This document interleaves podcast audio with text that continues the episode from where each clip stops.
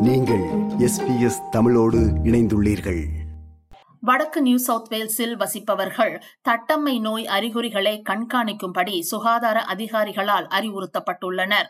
வெளிநாடு ஒன்றிலிருந்து திரும்பிய பயணி ஒருவருக்கு தட்டம்மை நோய் இருப்பது கண்டறியப்பட்டதை அடுத்து இந்த எச்சரிக்கை விடுக்கப்பட்டுள்ளது. அந்த நபர் சமீபத்தில் ஆசிய நாடொன்றிலிருந்து திரும்பினார் என்று நியூ சவுத் வேல்ஸ் ஹெல்த் தெரிவித்துள்ளது. ஆசிய நாடுகளான பாகிஸ்தான் மற்றும் இந்தியா உட்பட பல நாடுகளில் தட்டம்மை நோய் பரவல் ஏற்பட்டு வருகின்றன என்பது குறிப்பிடத்தக்கது.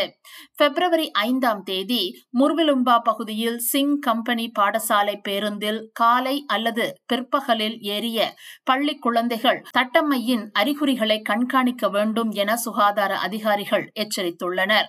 பிப்ரவரி ஒன்பதாம் தேதி மதியம் ஒன்று பதினைந்து முதல் நான்கு மணி வரையிலும் பிப்ரவரி பத்தாம் தேதி மதியம் பனிரெண்டு பதினைந்து முதல் இரவு எட்டு மணி வரையிலும் முர்விலும்பா மருத்துவமனையில் அவசர சிகிச்சை பிரிவில் இருந்தவர்கள் தட்டமைக்கான அறிகுறிகளை கண்காணிக்குமாறு வலியுறுத்தப்பட்டுள்ளனர். காய்ச்சல் தடுமன் சிவந்த கண்கள் மற்றும் இருமல் ஆகியவை அம்மை நோயின் அறிகுறிகளாகும். பொதுவாக இந்த அறிகுறிகள் ஏற்பட்டு மூன்று அல்லது நான்கு நாட்களுக்கு பிறகு சிவப்பு அல்லது சற்று மங்கலான ரேஷஸ் சிறு பருக்கள் தலையிலிருந்து உடலின் மற்ற பகுதிகளுக்கு பரவும்.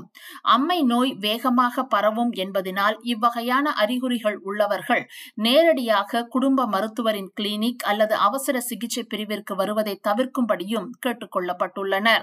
நேரடியாக வருவதற்கு முன் தொலைபேசி வழியாக மருத்துவரை தொடர்பு கொள்ளும்படியும் கேட்டுக் கொள்ளப்படுகின்றனர் இது போன்ற மேலும் பல நிகழ்ச்சிகளை கேட்க வேண்டுமா? Apple podcast Google podcast Spotify என்று பாட்காஸ்ட் கிடைக்கும் பல வழிகளில் நீங்கள் நிகழ்ச்சிகளை கேட்கலாம்.